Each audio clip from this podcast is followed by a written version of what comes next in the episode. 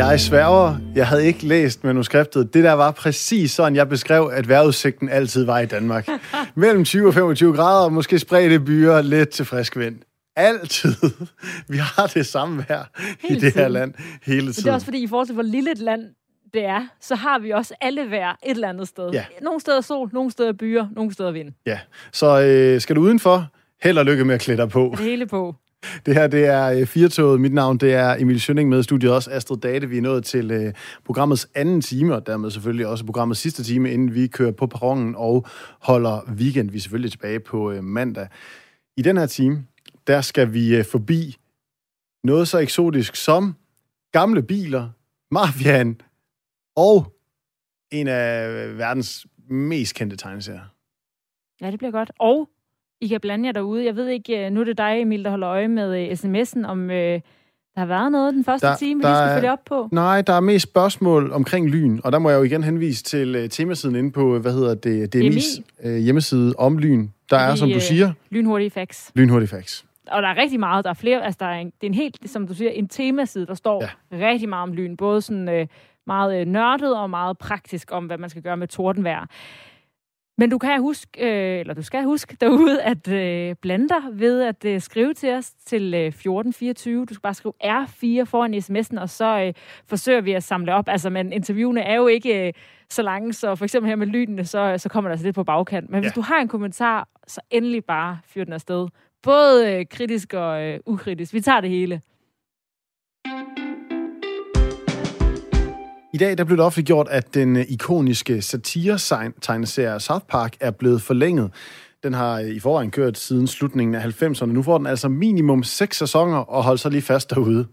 14 film mere, og øh, det er altså en kontrakt, der er 900 millioner dollars værd. Så rigtig mange penge.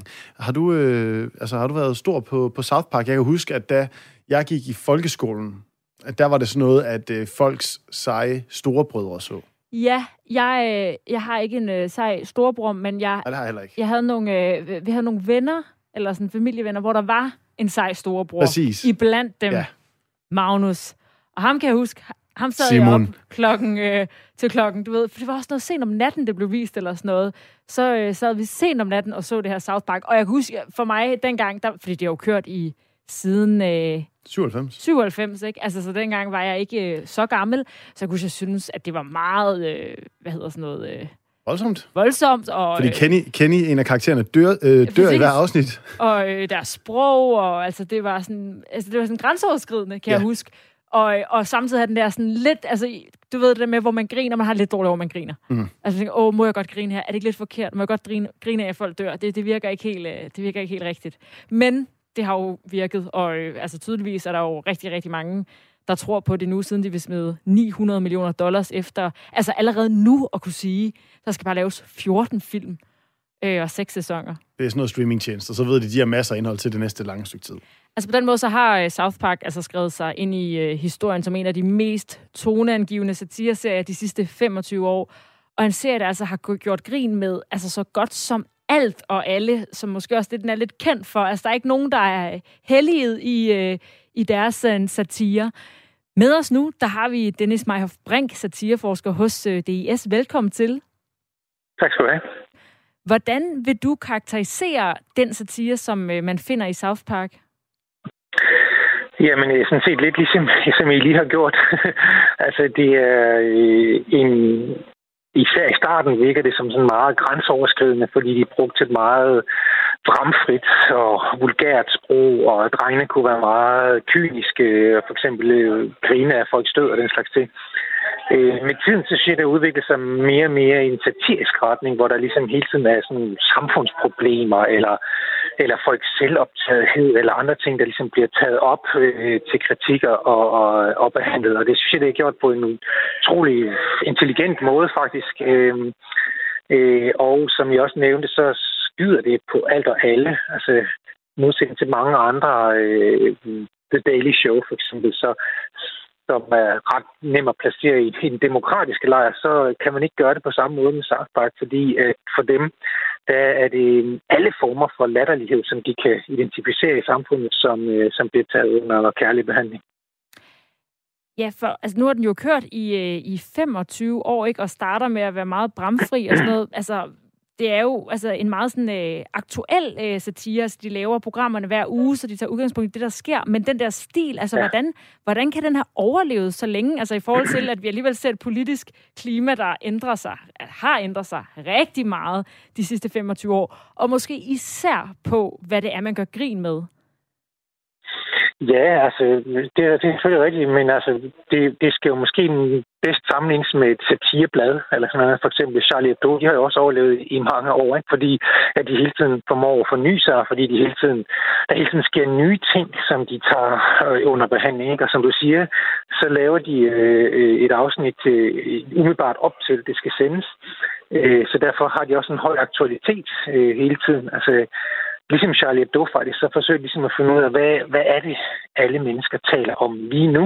Øh, hvad er det, alle folk har talt om den sidste uge? Og, og det er det emne, som de på en eller anden måde tager op. Øh, Udover det, så har de selvfølgelig også nogle gennemgående temaer. Som, altså, de kan godt lave en hel sæson, der handler om politisk korrekthed, for eksempel, som de har gjort på et tidspunkt.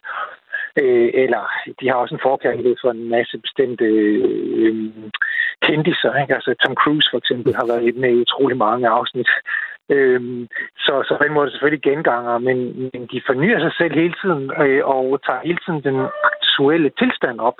Og så har de jo et godt greb, fordi at det hele bliver på en måde lidt uskyldigt, når det ser, ses igennem de her drenges øh, øjne, som det er jo drenge, der, der er hovedfigurerne, selvom det ikke er lavet til drenge, altså det er ikke lavet til, til det er lavet til voksne. Øh, det er de selv eksplicit sagt mange gange. Ikke? Øh, Øh, Øh, men det ses igennem børns øjne, og derfor så får det en, en, en, en større uskyld, og så, og så vil jeg så også sige, at succeselement, det er jo, at de er ret gode til at lave sange, øh, som spiller en stor rolle i, øh, i satire-serien. Ja, altså er du egentlig sådan imponeret over, at, at, at et så stringent format, som det egentlig også er, altså med, med de her drenge, der går på den her skole, og der er, du ved, rektoren, og der er deres forældre, på den måde ja. kan få mast altså mere eller mindre samtlige øh, emner i hele verden, om det så er øh, religion eller transkønnet til OL, ligesom ned i det her utrolige lille univers, som de har opbygget? Mm, både ja og nej, altså, fordi det, det, ligesom alle andre, så er de jo bare en del af verden, ikke? Og, og de ser også fjernsyn, han har sagt, ikke? Altså, de oplever også, at, at ting sker rundt omkring dem, øh, så, så det er sådan set et meget åbent format, ikke? Som, kan, som man kan få alt muligt ind i. Øh, altså, de har for eksempel også gjort kineserne vrede øh, mange gange, ikke? Og så vidt jeg ved, så er det fuldstændig censureret øh, i Kina. Altså, South Park eksisterer ikke i Kina. Man kan ikke engang finde links til det. Øh, øh, fordi de på et tidspunkt gjorde grin med, ja, øh, hvordan at øh, Kina forsøgte at censurere øh, Hollywood-produktioner øh, og andre ting øh, i USA. Så så, øh, og det var, der, der lå de bare drenge lave band, som skulle til Kina og så videre, så videre. Altså, det er meget nemt med den form, som de har med de her skoledrenge, at ligesom tage alverdens øh, problemstillinger ind. Men altså, selvfølgelig gør de det på en... Altså, de overlever kun, fordi de gør det på en intelligent og overraskende måde hele tiden.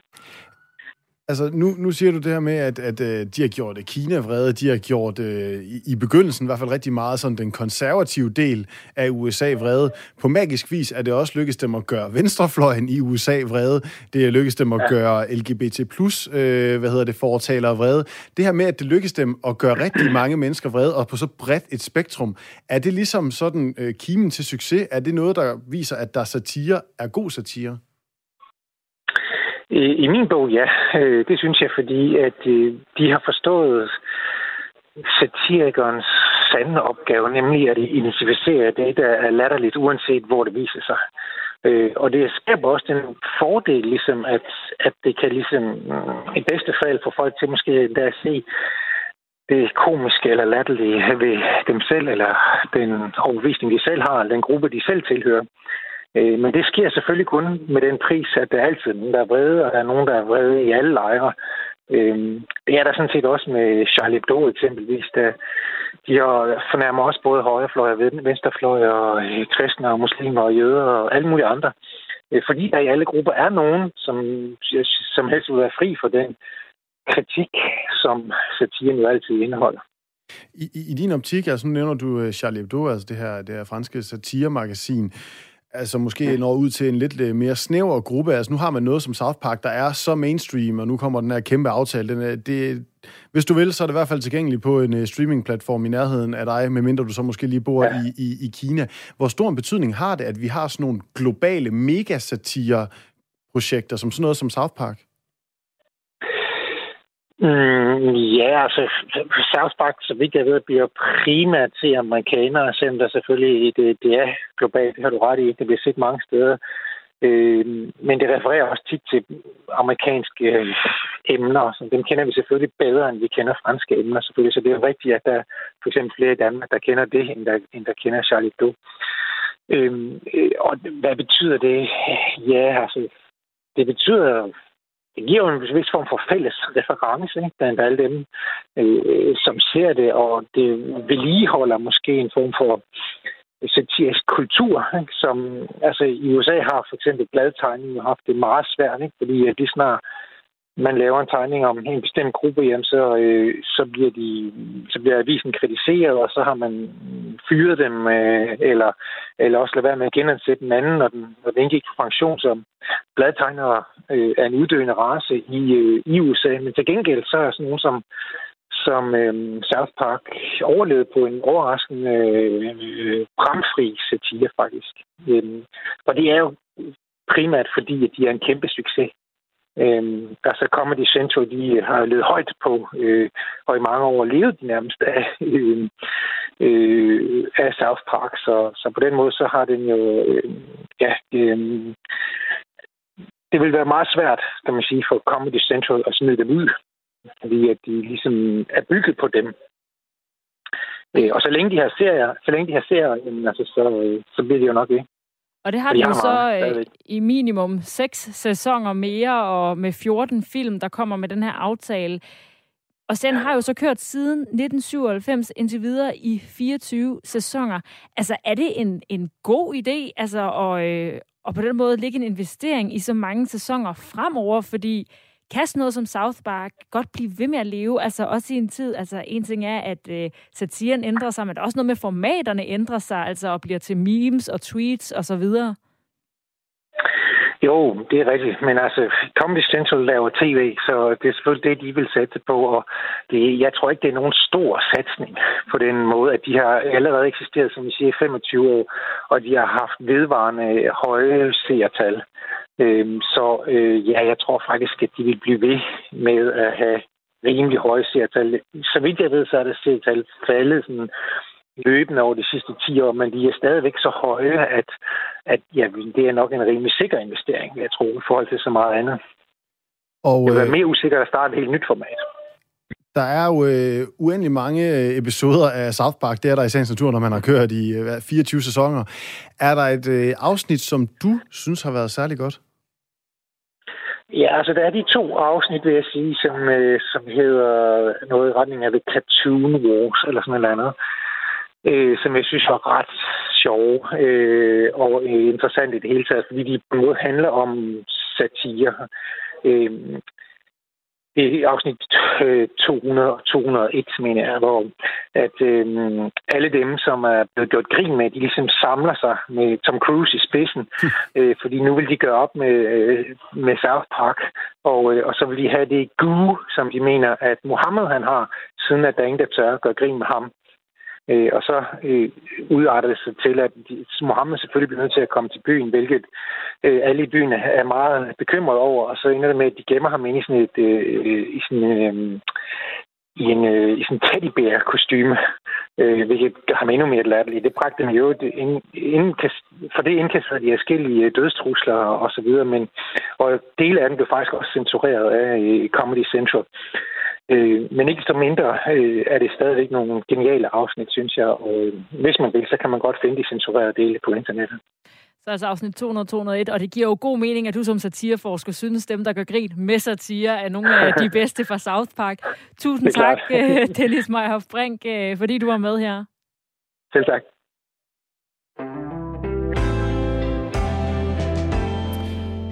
Og fra øh, god satire fra USA, så hopper vi til... Øh, den, God drama. Ja, noget andet godt drama, nemlig fordi i går, der blev, øh, og nu skal jeg virkelig holde tungen i munden, fordi nu kommer vi til det, det italienske, der blev Domenico Paviglianti anholdt i øh, Madrid. Han er en af lederne i den såkaldte, altså i den italienske sådan, mafia organisation, og nu er jeg helt pas. Dragheta, tror jeg, den hedder, og han blev tidligere kaldt bossernes boss. Han har altså været en af Italien, Italiens mest efter... Wow. Efter alt det italienske, så kan jeg slet ikke tale dansk længere. Han er en af Italiens mest eftersøgte flygtninge, det skriver Ritzau. Han blev så anholdt i Madrid i går. Falsk portugisisk pas kørte i rundt i sådan en armeret bil, fordi han var bange for at blive angrebet. Havde 6.000 euro, og så, hvilket jeg altid synes er så fedt ved sådan nogle kriminelle, sådan lidt superskurkagtige Seks mobiltelefoner. Altså, jeg synes, det er mega irriterende med den mængde notifikationer, jeg får nu. Han må være så stresset. Det er, det er slet ikke 2021-agtigt at have så mange telefoner. De skulle kunne det der med lige pludselig bare smide dem i kanalen. Ja. Cecilie Marie Meyer, du er kan med italiensk, har selv boet i Syditalien og har skrevet om Syditalien for blandt andet politikken, Berlinske Weekendavisen, og nu også med her. Velkommen til programmet. Ja, tak skal du have. Vi må nok lige starte øh, med, med undertegnet. Altså, hvis vi nu lige, nu tager vi lige øh, støttehjulene på til at begynde med. Udtalte jeg dig øh, organisationen rigtigt? Du var meget tæt på. Man siger en dranke der. Det er også svært. Det er kalabrisisk øh, dialekt. Og, og hvad er, altså, nu vil jeg ikke sige, jeg vil ikke sige mafia, fordi det er sådan noget, jeg forbinder med Sicilien. Hvad er forskellen på en drageta og øh, så det, som jeg kalder mafiaen, hvis der er nogen forskel på det? Øh, en drankeværen er en, en syditaliensk mafia. Øh, vi har øh, tre øh, store mafiaorganisationer i Syditalien. Vi har øh, en drankebaren, vi har Cosa Nostra på, på Sicilien, som er det, de fleste forbinder med mafiaen, og så har vi La Camorra i, i Napoli, og som alle tre, kan man sige, går under, under navnet mafia. Øh, en dranke, der øh, er tæt forbundet med den syditalienske skæbnehistorie, kan man sige. Alle tre øh, mafiaorganisationer, de... Øh, de er øh, forbundet med den øh, syditalienske historie på den måde med, at de, øh, de udfylder nærmest et administrativt og økonomisk vakuum øh, i Syditalien med en ret så, med en ret så øh, ikke eksisterende, ret så korrupt stat. En tanke, der øh, adskiller sig fra de andre i, at den er øh, opstået i øh, den syditalienske støvlesnude i, øh, i slutningen af 1800-tallet og øh, har simpelthen forderet sig her og er ligesom den sicilianske mafia, altså øh, Costa Nostra, øh, Øh, funderet på sådan nogle familiestrukturer, ligesom øh, vi sådan hører fra sicilianske mafia, at det er elgamle familier, der sidder på magten. Og de har ligesom delt, øh, de har delt Calabria i nogle forskellige territorier. De, øh, de gifter sig ind i hinanden, de her øh, familier, der bliver kaldt en drine, og holder altså magten sådan, i sådan en form for hierarkisk, øh, øh, horisontal eller vertikal familiestruktur. Så på den måde ligner de faktisk øh, mafiaen på, øh, på Sicilien. Det er også den struktur, man har på, på Sicilien i Costa Nostra. Øh, Camorra, lidt nordligere i, i Campania og i Napoli, er øh, karakteriseret ved at være med sådan en mere flad struktur, øh, der mere er ikke så meget domineret af familier, men mere klaner som, øh, som ligesom har hvert deres territorie i Napoli og i Campania, hvor de så øh, det, det er en mafia, der er mere, øh, mere udsat for, for, kan man sige, øh, øh, hvad det hedder, fighter internt, fordi det ligesom ikke er bundet så meget på familien. Det er en mere flad struktur. Og hvorfor, hvorfor lige altså, i Syditalien, det sydlige Italien? Altså, du siger, at det er nogle mere sådan korrupte stater, der er dernede. Altså, hvad der gør, at der er grobund for, at øh, hele tre mafiaer øh, vokser frem der? Jamen, der skal vi også tilbage og se på Syditaliens historie. Det Italien, vi kender, er et, et, et øh, moderne, et nyt sammensat øh, land, kan man sige. Det Italien, vi ellers kender mod nord og i Italien, har historisk været, hvad hedder, har været Vatikanstaten, og så har vi haft nogle nordlige og centrale øh, italienske regioner, som har været små republikker. Sydpå har vi haft en feudal struktur. Vi har hele tiden haft øh, i de sidste tusindvis af år herrefolk, der er kommet udefra. Vi har haft grækere, vi har haft øh, normander, vi har haft araber. Og så kommer spanierne og sætter sig på, øh, på Syditalien og har simpelthen et, et kongedømme i Syditalien med Napoli som hovedby fra cirka 1500-tallet op til Italiens samling. Det er især noget, der præger meget strukturerne i, øh, i mafiaen i Napoli og på Sicilien, hvorimod øh, øh, på, øh, i, øh, i Calabria, der har vi især en mafia, som, som, får, som får meget magt i det Øh, økonomiske og administrative vakuum, vi har efter Italiens samling, fordi Italien, altså øhm, øh, regeringen i Rom og, og, øhm, og statsminister, de forstår simpelthen ikke, hvor stor en opgave det er at samle Italien. De forstår ikke, at vi vidteligt har at gøre med et helt andet land mod syd. Så de, øhm, de øh, presser simpelthen det, man kalder den piemontesiske moral ned over dem, og, og forstår simpelthen ikke, at Syditalien er et sted, hvor øh, på grund af, at det altid har været et stedfortræder her, at øh, med folk, der er kommet udefra, jamen så har magten altid været centraliseret enten i Spanien eller i Napoli. Og det vil sige, at man lokalt ude i regionerne har haft stedfortrædere, der har haft magten i stedet for de egentlige magthavere. Og det har gjort øh, de her syditalienske regioner meget følsomme over for håndlanger, korruption. Altså det her med, når, når, når katten er ude, så spiller musene på bordet. Og, og derfor øh, så ser vi især efter Italiens samling, at, øhm, at dem, der så har faktisk modsat sig Italiens samling i syden, altså meget de, de fattige Syditalien, de har de, øh, de modsætter sig den italienske stat, og de, øhm, de flygter ud i bjergene og bliver det, man kalder briganti, altså sådan nogle, der, der chikanerer de nye, øh, de nye, øhm, de nye magthavere. Så har man i Norditalien, som øh, nedsætter hårde skatter på Syditalien, hårde skatter på øh, høje priser på, på brød og på, øh, på hvide.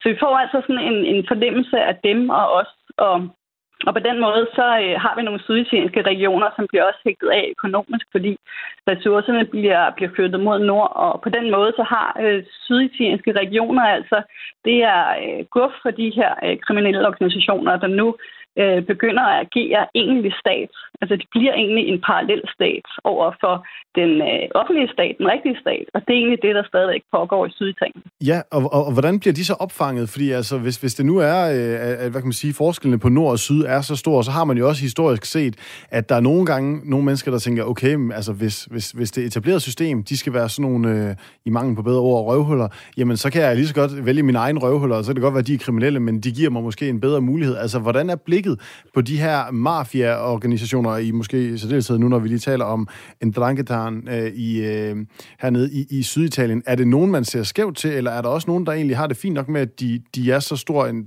præsens i området? Ja, man må sige, at sydtigerne er jo faktisk, øh, de ligner jo også, altså det er moderne mennesker, der er gået gennemsnitligt længere på universitetet, end vi selv gør i Danmark. De øh, rejser, de er rundt i hele verden, de går på nettet, og, øhm, og den helt almindelige sydtigerne, ligesom dig og mig, er øh, utrolig pinlige og meget øh, irriteret over det her med, at Altså dels har vi altså, kan man sige, mafiaen, som, som i visse territorier i Syditalien er inde og, og gør tingene svære for især selvstændige erhvervsdrivende. Øhm, og, men, men især i forhold til det, der også er den korrupte stat i Italien, altså det offentlige er, er flere steder ganske fossileret i, i korruption. Det vil sige, Øhm, dig og mig, kan man sige, hvis vi boede i Syditalien, så, så ville vi også, kan man sige, på den måde blive frustreret over, at tingene ikke virker. Men det betyder ikke, at man på den måde ser øh, romantisk på, på øh, den lokale mafia. Tværtimod. Øh, det, er ikke, det er ikke nogen øh, Robin Hood-agtige personer, der nu går ud og hjælper de stakkels syditalienere, der øh, skal stå i alt for lang kø på postkontoret.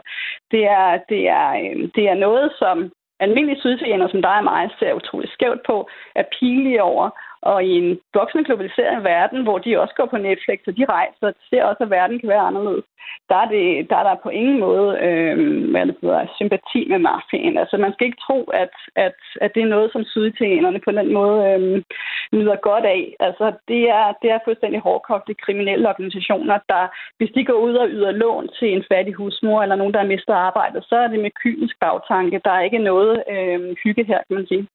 Og de prøver jo også at øh, komme dem til liv, skulle jeg til at sige. Måske ikke helt så bogstaveligt, men øh, der er jo med jævne mellemrum de her overskrifter, stor mafiaboss anholdt. Hvorfor er det så svært at, øh, at øh, få bugt med, med de her mafiaer i Italien? Det er fordi, at mafiaen er blevet en, en integreret del af, af den sociale humus i samfundet, lige så vel som vi i Danmark tager demokratiet øh, og fuldstændig seriøst og som noget, der er givet. Der vokser man i Syditalien op med, med en følelse af, at, at staten ikke er der for os. Altså, det, vi skal ligesom hytte vores eget skin. Familien er ligesom den bastion, man, man, man kan regne med, og så er ens næreste relationer. Øhm, så så øhm, man kan sige, at øh, mafiaen egentlig i bund og grund, det der gør mafiaen rig, det er selvfølgelig også deres, øh, det er selvfølgelig også deres, øh, det de, de tilegner sig af, af, af vilde rigdom, men det er lige så meget den, den, øh, den sociale konsensus. Altså var der ikke konsensus, var der ikke frygt i befolkningen, var der flere, der gik ud og, og hvad det hedder, og, øhm, og gjorde det, som der også er ret mange, der så har gjort, også i forbindelse med Domenico Paviglianitis øh, arrestation, så, øh, så, vil, øh, så vil mafiaen have det meget sværere. Men der er altså etableret en form for omerta, som vi kalder det, altså det her øh, tavshedsløfte. Og folk er simpelthen bange for os lader. Øh, og det er så, øh, det er ikke fordi, at folk går og tror, at hvis mafiaen ikke er der, så kommer der noget værre eller et eller andet. Det er simpelthen øh, fordi øh, folk er øh, i store dele af Syditalien, øh, dem der er i, i øh, kan man sige, bor steder, hvor at øh, mafiaen øh, regerer har magten, er simpelthen øh, bange. Og det er, en, øh, det er i, en, øh, i et område i Europa, hvor at man forlader sig på familien og, øh, og kontakter. Man er utrolig god til den her øh, sociale, altså der er en høj social intelligens, fordi det er sådan, du overlever i et område uden egentlig stat, det er, at du plejer dine interesser. Og der tør man simpelthen ikke gå ud, og øh, folk er bange for simpelthen at, at, at skrabe i overfladen af det her øh, med så en meget fine netværk af gensidige tjenester og øh, folk, der kender hinanden på, på kryds og tværs. Så det er utrolig svært at komme til livs. Cecilie Marie Meyer kan med i italiensk og i øvrigt øh, selv bosat, tidligere i hvert fald bosat i øh, Syditalien. Tusind tak, fordi du havde øh, tid til at være med til at fortælle om, øh, om området og om den her, nu har jeg skrevet det ned, en drangheta, altså den her øh, syditalienske mafia. Ja, det var så let. Og øh, skulle du have lyst til at læse mere om øh, det her, øh, ja, nærmest det vilde vesten, som det kan lyde som, øh, som om, at øh, Syditalien er, så har øh, Cecilie Marie Meyer netop udgivet en øh, essaysamling, som jeg tror hedder Meso Mezzogiorno, og øh, fra forlaget øh, Tøbein, som øh, man kan læse, hvis man nu skulle have lyst til øh, det. Jeg kan mærke, at øh, min aften kommer til i, i en stor del at øh, overveje, om jeg skal se, hvad hedder den, øh, The Godfather, eller om jeg skal ind og læse om nogle af de her ting, for det virker som om, at virkeligheden faktisk er væsentligt federe, end filmen er, og det siger jeg ikke så lidt, fordi sådan nogle mafiafilm, de er ret fede. Jeg har heller ikke set uh, The Godfather. Det, det, ja, det ved jeg godt. Det er, det er jo en klassiker. Ja, ved du hvad? Og bygger den ikke også... Det har jeg heller ikke. Den... Men den bygger på rigtige historier, ikke? Pas. Det ved jeg ikke. Det kan vores producer Lasse finde ud af, det ved jeg. Ja, eller skriv ind, hvis I ved det. Ja. Så kan vi lige samle op på den.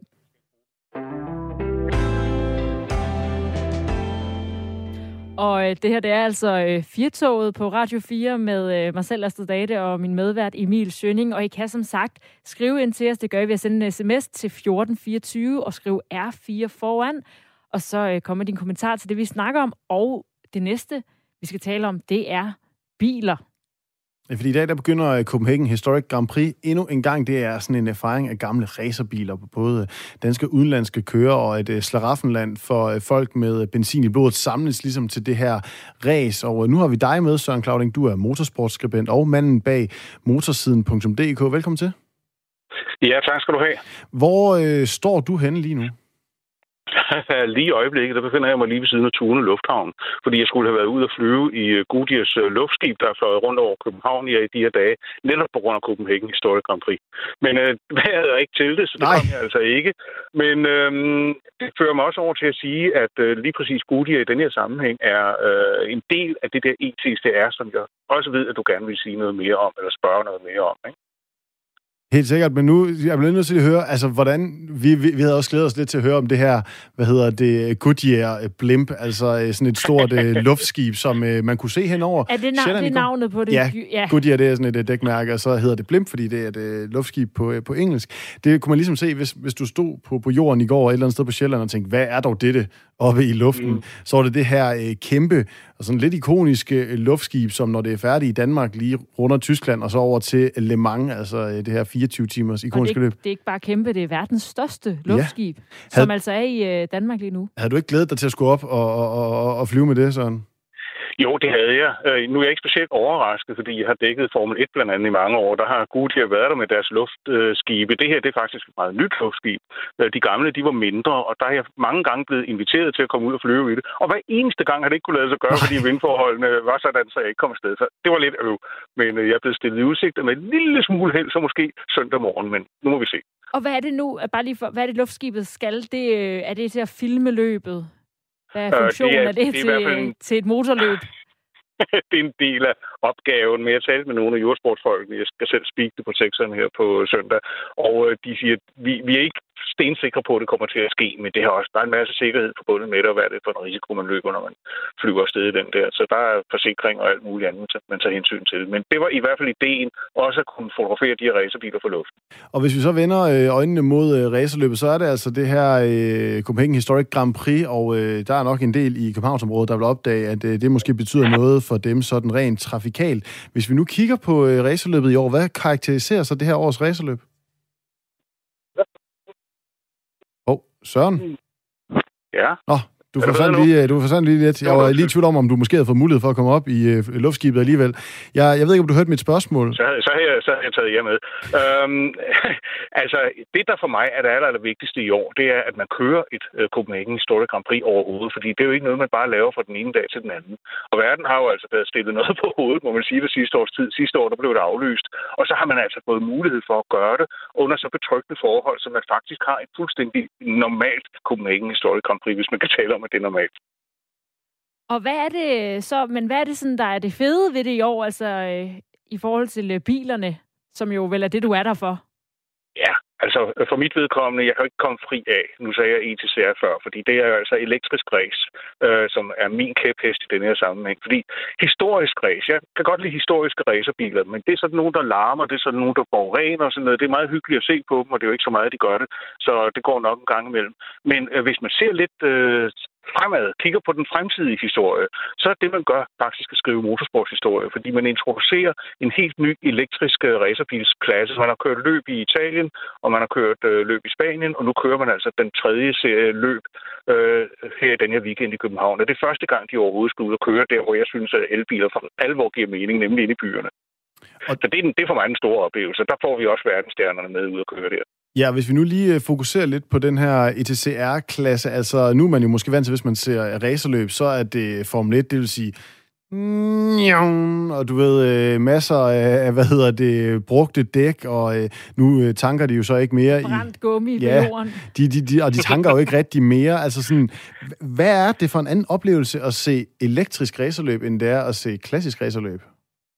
Første gang, jeg stod sådan ved banekanten, det var jo i Paris i forbindelse med det Prix dernede, øh, hvor øh, de har også de her, det, hvad hedder det, øh, Formel E, som øh, jeg så i øvrigt også speaker og ved en hel masse om faktisk. Der stod jeg ved banekanten, og øh, den mest fantastiske ting var, at nu kunne jeg jo lige pludselig høre alt muligt andet end bare den der motorstøj.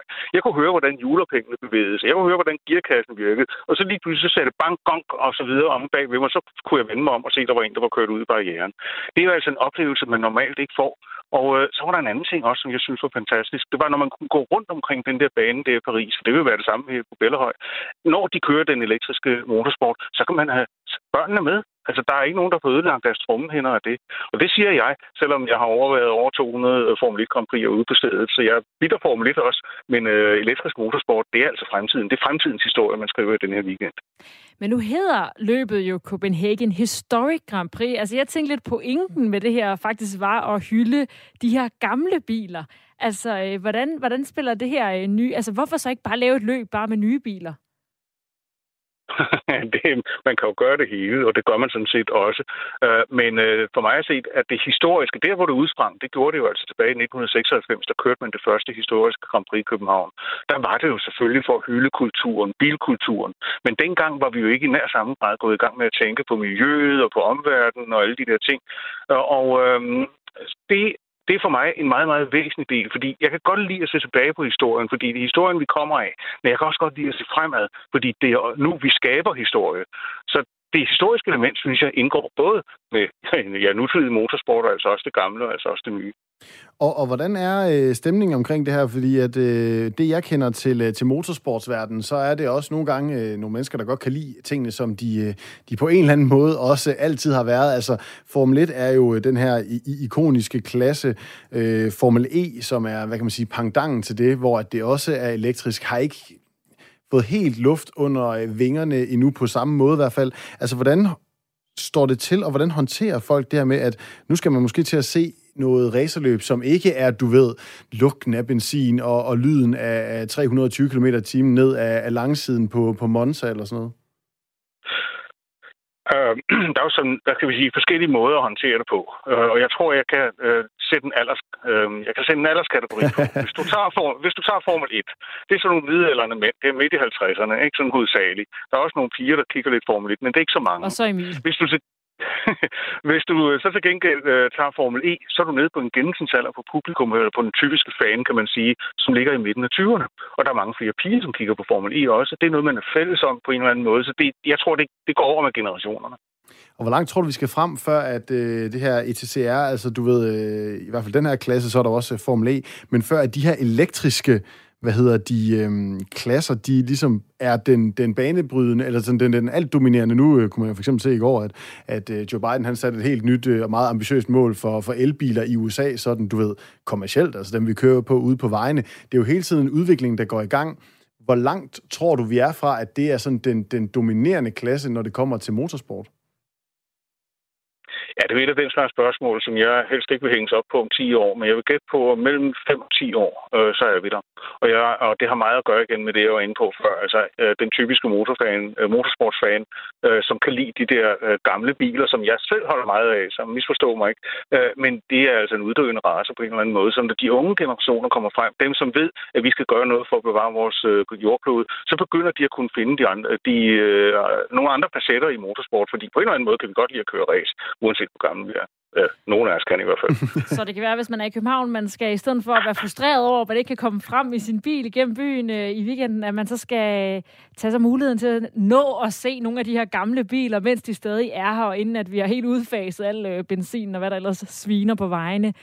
Tusind tak til dig, Søren Clauding, motorskribent og øh, manden bag motorsiden.dk, for at være med her. Jamen tak selv, og jeg håber, at jeg møder nogle af jeres øh, lyttere ude på banen. Og vi håber, at øh, du snart får, får lov til at komme ud og sejle i det forbandede luftskib, så det ikke bare bliver en, øh, en afvisning hver gang på grund af vinden. Kryds fingre.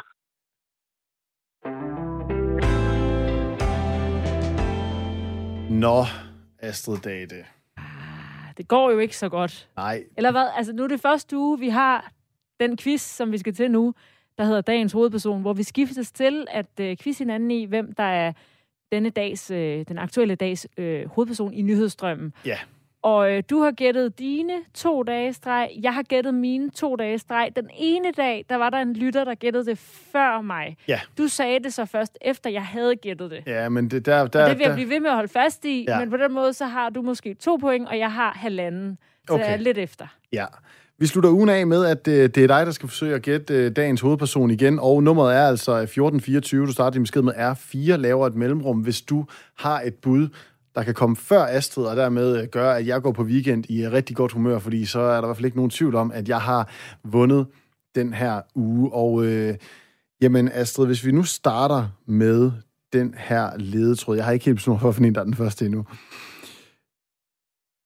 Dagens hovedperson har Cirque du Soleil lavet et show omkring. Altså den her akrobatikgruppe, som har store shows i øh, Las Vegas og alle mulige andre steder på planeten. Ja.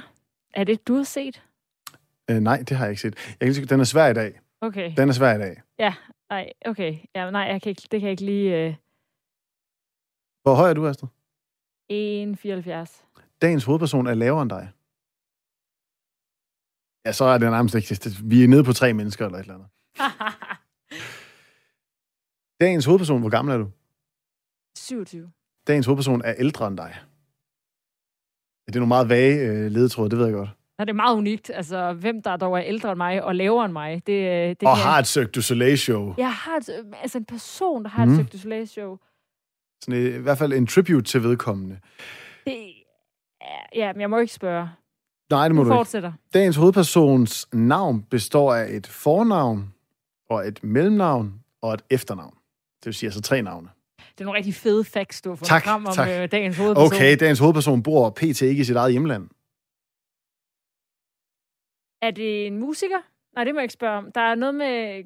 Det er ikke, Guns N' Roses, de har ikke et Cirque du Soleil-show. Det kunne de faktisk sikkert godt have. Øh, men det er de ikke... har udgivet ny øh, ja, de har udgivet sang ny... i nat. Ja, men det er ikke uh, Axel Rose, hedder han ikke det, forsangeren i uh, Guns N' Roses. Dagens hovedperson er på Instagram, men følger kun 247 mennesker. Til gengæld følger 242 millioner vedkommende. Hold da op. Det er mange. Det er rigtig mange. Øh, Dagens hovedperson er tidligere blevet idømt 21 måneders betinget fængsel for skattesnyd. Åh, oh, det er Messi. Ja. Det er nemlig øh, Lionel Andres Messi. Altså, Okay, øh, så den var ikke svær, fordi nej, det, det var var en svær person. Det var fordi, det var en rigtig svær ledetråd. den, jeg sagde kun, den var svær, fordi at den var Men ekstremt nem. har et navn og et mellemnavn og et efternavn. Okay. Dagens hovedperson er altså i den grad øh, Lionel Messi. Og jeg fik den før sms'en. Det gjorde du. Det så, gjorde du faktisk. Så fører jeg faktisk den uge. Så kan jeg gå på god To og et halvt, to og et halvt, to. Sådan, Messi. Tak for at stoppe i Barcelona, så jeg kan vinde dagens hovedperson. Han øh, har altså spillet øh, hele sin karriere i øh, den katalanske storklub, og øh, i går aftes blev der altså meldt ud, at man øh, egentlig var nået til enighed, men finansielle og strukturelle ting i den spanske liga gør, at øh, man ikke kan øh, hvad hedder det, fuldføre den her øh, kontraktforlængelse, som de var blevet enige om. Og derfor så står der altså nu frit for, at Lionel Messi han kan smutte lige hvor som helst i verden, han skulle have lyst til at øh, spille fodbold, den her 34-årige argentinske magiker. Og det er nogle meget formelle ord, der blev brugt som begrundelse der. Hvorfor er det, han stopper? Det, altså jeg har overhovedet ikke øh, snablen dybt nede i FC Barcelona, men der er flere forskellige teorier. Der er nogen, der mener, at det er en eller anden øh, strategi for at forsøge at presse den øh, spanske liga. Det kan også være, at det bare simpelthen er et faktum. Der er også noget financial fair play, at Messi han har for mange penge, og det kan han ikke få. Og så må han videre et andet sted hen, og det kunne da godt lugte af en øh, klub i øh, Paris, for eksempel, som har rigtig mange penge, eller måske en klub i England, der har rigtig mange penge, eller et smut over og spille over hos David Beckham over i... Øh, USA. Jeg ved, at øh, alle fodboldfans, de øh, sidder som på nåle for at finde ud af, hvad der skal ske med øh, troldmanden fra Argentina. Ja, hvor han nu skal videre til. Men øh, nu skal vi også videre til øh, næste blok i øh, Firtoget. Og det er noget helt andet, fordi øh, tre gange på tre år, der er der væltet en lastbil med Skinker. skinker i den samme rundkørsel, utroligt nok, i øh, Nykøbing Falster. Det fortalte vores øh, kollegaer på Radio 4 Morgen i går. Tidligere i denne uge, der skete det så igen. En lastbil med skinker laser, altså på tværs. En hel lastbil, der så bare ligger og fylder og på tværs hen over den her rundkørsel. Men øh, Nykøbing Falster, hvor det så er sket rigtig mange gange, det er ikke det eneste sted, hvor den her slags ulykker det finder sted. Det øh, seneste år, der er skinkelastbiler også væltet andre steder i landet. Vores øh, kollega fra Radio 4 Morgen, Oskar Leo Mathisen, var forbi øh, Tradium Teknisk Skole i Randers for at høre om, hvorfor er det så svært at køre med ophængte skinker, og hvordan lærer man at køre med den der specielle last?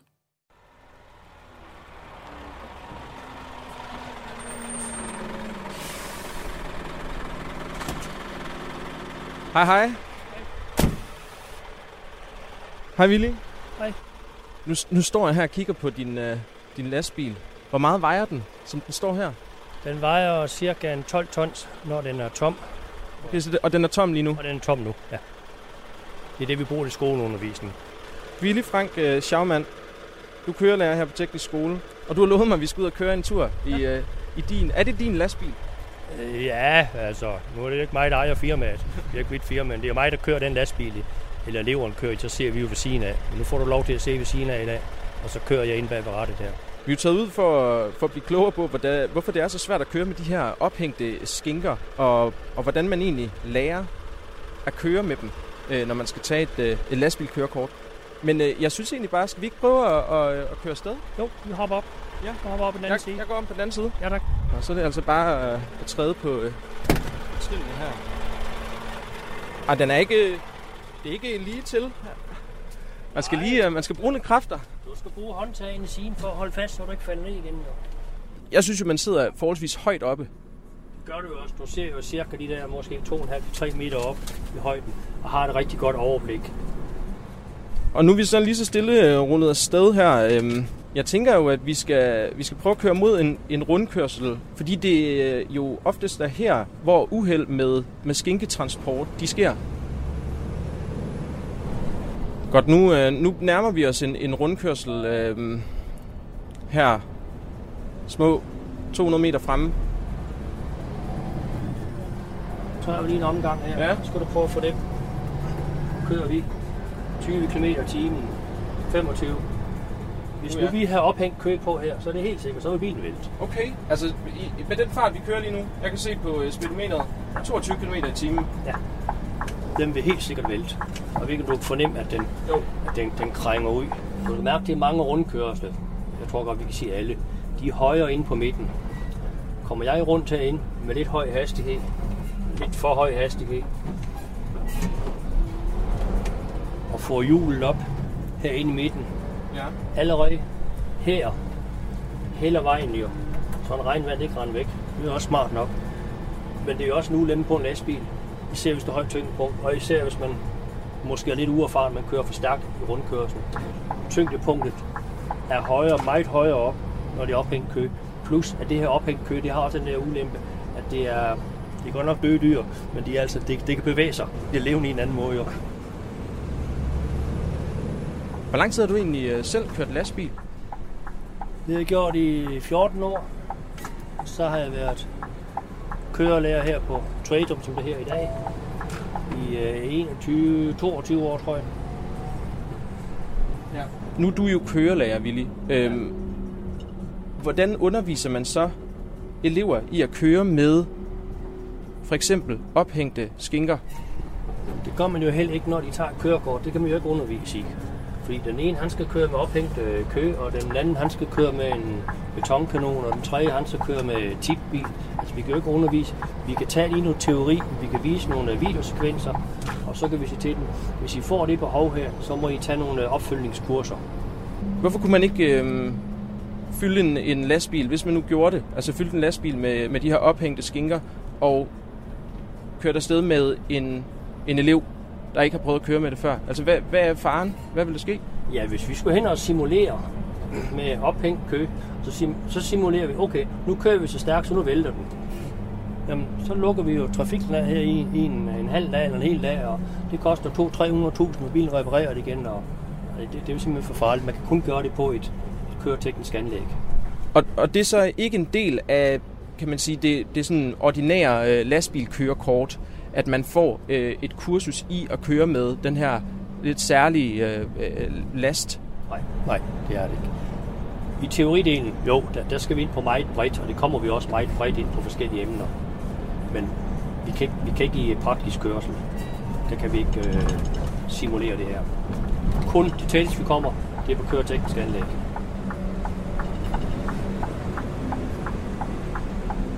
Om nu er vi ved at være, være tilbage efter en, øh, en mindre rundtur. Nu har du i hvert fald gjort øh, mig og, øh, og forhåbentlig også andre klogere på, hvorfor at det kan være øh, vanskeligt at køre med, med den her form for, for last. Det var vores kollega fra Radio 4 Morgen, Oskar Leo Mathisen, der var ude at køre i lastbil med kørelæreren Ville Frank Skavmand, som altså forklarede, hvorfor det både er vanskeligt at køre med skinketransport, men også er svært for de kommende lastbilchauffører at lære, fordi det altså ikke er en del af uddannelsen. Jeg, jeg, jeg har hørt ordet øh, skinketransport øh, simpelthen ubeskriveligt mange gange i den her uge. Det, det er helt vildt. Men det er skønt. Altså på grund af den her historie. Ja. Så vi bliver nødt til at høre, hvordan det endelig var at være ude og køre med uh, skinketransport. Apropos det der med at høre, hvis du hørte Firtoget i går, lidt i fire, så blev du altså sammen med os, altså Astrid og undertegnet, en del klogere på en gigantisk læderskildpadde, der altså var skyllet i land på øh, stranden ved Ballum i øh, Sydvestjylland. Det er faktisk den største slags havskildpadde, der findes, den her læderskildpadde. Ja, og som øh, vi kan høre der i går også, at øh, den ser føles meget ledagtig, hvorfor den så sidder en øh, lederskildpadde med så var lidt øh, mindre hårdt skjold end andre skildpadder. Og øh, det er altså kun sket seks gange siden 1948, at vi har set sådan en strandet her i Danmark, og derfor så var naturhistorisk inspektør på øh, Fiskeri- og Søfartsmuseet i Esbjerg, Charlotte B. Tøstesen, også meget spændt på obduktionen, der skulle foregå af den her øh, skildpadde i dag 12.30 til fuld skue for offentligheden. Og Charlotte, vi har dig med igen. Velkommen til. Jo, tak skal I have. Altså, hvordan gik det så? Vi snakkede om den her obduktion i går, og om man overhovedet kunne skære i det her store dyr og sådan. Altså, hvordan gik det i dag, da I endelig fik hakket i den her læderskildpadde? Jamen, det gik faktisk øh, forbavsende godt. Altså, som sagt var der jo ikke lige nogen af os, der havde prøvet det før, men øh, det gik helt efter, øh, man kan man sige, forskriften, altså det, vi havde læst os frem til. Øh, så, øh, så det var rigtig spændende, og det gik godt, og, og vores gæster havde også en god dag, hvilket også er rigtig vigtigt for os. Ja, hvem kommer så på? Jamen, øh, jeg tror, at både lokale og så folk længere væk fra, øh, tyskere, danskere, hollændere, så der var lidt af det hele. Så det var en rigtig god dag i solskin. Og noget af det, I skulle finde ud af, det var jo, hvorfor den her læderskildpadde øh, var død. Og øh, kunne I Ja. se det på obduktionen? Det kunne vi desværre ikke. Altså, man kan sige, at vi fandt lidt forskellige ting. det vi øh, fandt, det var øh, øh, udenpå, altså da vi undersøgte den ude, udefra, der kunne vi se op i hovedet, der havde den et stort ar. Der har den på et eller andet tidspunkt fået et kæmpe slag, øh, men det var helet, så det er med al sandsynlighed ikke dødsårsagen. Øh, så fandt vi i lungerne, der fandt vi nogle små knuder, som kunne tyde på, at der måske havde været parasitter. Men det har nok antageligt heller ikke været dødsårsagen. Men dem har dyrlægen taget med tilbage til laboratoriet for at kigge nærmere på dem. Og så fandt vi i maverne, der havde den, øh, hvad hedder det, øh, mavesår. Og så fandt vi plastik. Sådan en lidt oh. større plastikpose, som, som virkelig sad øh, som, som sådan en prop. Og så sådan et lille Manila-mærke, og så en, en, et lille hjørne af en plastikpose også. Kunne, kunne det, altså nu hører vi jo meget om plastik i havene, kunne det være dødsårsagen? Altså, umiddelbart tror jeg det ikke, fordi at den virkede til at være ved rigtig godt huld, øh, hvilket jo tyder på, at den har, har fået noget at, at æde også øh, tæt på, på dødstidspunktet. Så det er rigtig svært at sige. Øh, det er i hvert fald sådan, at vi endnu ikke kan komme med en endelig konklusion. Måske når dyrlægerne har fået kigget på, øh, på de prøver, de har taget med tilbage, kan de komme med en, en endelig konklusion. Øh, men der kan godt gå et par måneder inden. Så vi må væbne os med tålmodighed. Og hvad kan I bruge øh, alle de her informationer til i øh, sådan en obduktion? Jamen, øh, blandt andet så har vi jo målt den på alle ledere og kanter også, og, og, øhm, og det gemmer vi simpelthen i, i vores øh, samlingsdatabase sammen med obduktionsrapporten også. Og på den tid, på den måde, så kan man over tid få mere og mere information om læderskildpadder i Danmark. Øh, det er det samme, vi også gør med sæler og valer, så det kan virke lidt, lidt komisk, at man samler ind fra ikke kun fra et par stykker, for eksempel af spættet sæler, men, men vælger at fortsætte, selvom man allerede har øh, prøver og kranier og så videre fra flere tusind sæler, så er det altså vigtigt at få de her tidsserier. Og det er også øh, vigtigt for eksempel med skildpadder. Det er bare knap så ofte, de, de strander jo på de danske kyster. Og vi ved jo, du havde glædet dig meget til det her. Det var en unik mm. mulighed for dig. Har det været en god dag, sådan at skulle øh, obducere en læderskildpadde? Det har været en helt fantastisk dag, men, øh, men nu er vi også trætte. Vi er lige blevet færdige med at, at rydde op, så det var et godt tidspunkt, at jeg skulle tale med jer. Og tusind tak, fordi du øh, kunne det igen i dag, Charlotte B. Tøstesen, naturhistorisk inspektør på øh, Fiskeri- og Søfartsmuseet i Esbjerg. Mm, velbekomme. Og ingen øh, skildpaddeindslag uden øh, kæmpe skildpadder. Du har taget øh, skildpadde med igen? Ja, nu har haft dem i lommen to timer. Ej, så hvor er de sikkert bløde. Den er helt smeltet, Føj. den ene. Nå, men fordelen ved det er, så kan jeg endnu en dag øh, nyde min øh, skildpadde, mens vi, øh, som vi plejer at gøre, selvfølgelig slutter af med dagens omgang satire, som selvfølgelig, som altid, bliver leveret af specialklassen.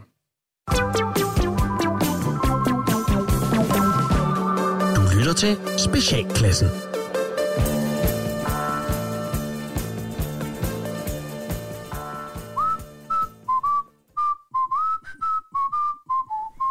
Så er vi igen gået uden for studiet her i God Sommer Danmark, og vi skal nemlig til udkøkkenet og til dig, Gumle, Ja. vores kok. Det er nemlig rigtigt. Hvad skal vi lave i dag? Vi skal lave ketchup. Hjemmelavet ketchup. Hjemmelavet ketchup? Hjemmelavet ketchup. Og du skal bruge tomater, Ja. æbler, løg, hvidløg, røgstukker, æbleeddike og brun farin. Nå for søren. Til, og ved, til 500 gram ketchup skal du faktisk bruge lige så mange tomater, som Helle Thorning kan have i sin håndtaske, uden det bliver opdaget. Okay. Så starter vi med at tage et æble. Ja. Snit et æble i små stykker. De skal være lige så små som Morten Østergaards tænder. Oh, det var alligevel også meget. Så tager du løg, så river du det. Du skal bruge, hvad der kan fyldes i et par svømmebriller. Okay. Så tager vi hvidløg. Kun lige, hvad der kan puttes i numsen på Tim Christensen, uden han begynder at græde. Ja, selvfølgelig. Så bruner vi løg og hvidløg af i en gryde. De skal have samme farve som et bord bænkestætte ask. Okay. Når det så er gjort, så tilsætter vi tomaterne. Rør rundt i den tid, det tager en medarbejder på Jensens Bøfhus at hente flere majs til salatbuffeten. Oh, Så hælder vi rørsukker i. Du skal bruge den mængde, du vil slå ihjel for. Okay. Ikke mere. ikke mere. Nej. Nej. Så smager vi til med æbleeddike. Det skal smage lidt som Jim Lyngvilds håndflader på efter et fotoshoot. Og til sidst, ja. så skal der brun farin i. Kun lige, hvad du kan have i ørerne. Lad det koge op, og så blender vi det, indtil det har en konsistens som en finanslov. Ja, Så er der ketchup. så er det simpelthen ketchup. Ja. Jamen ved du hvad, det synes jeg, at danskerne de bare skal springe ud i at prøve. God sommer derude.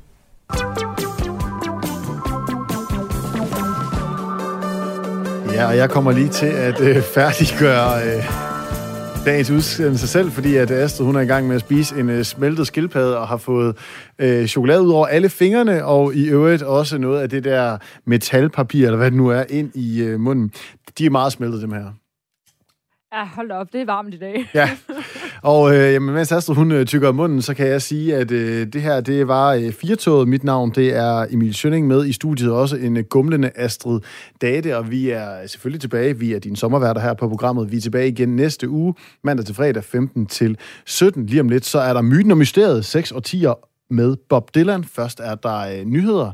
Klokken, den er blevet 17.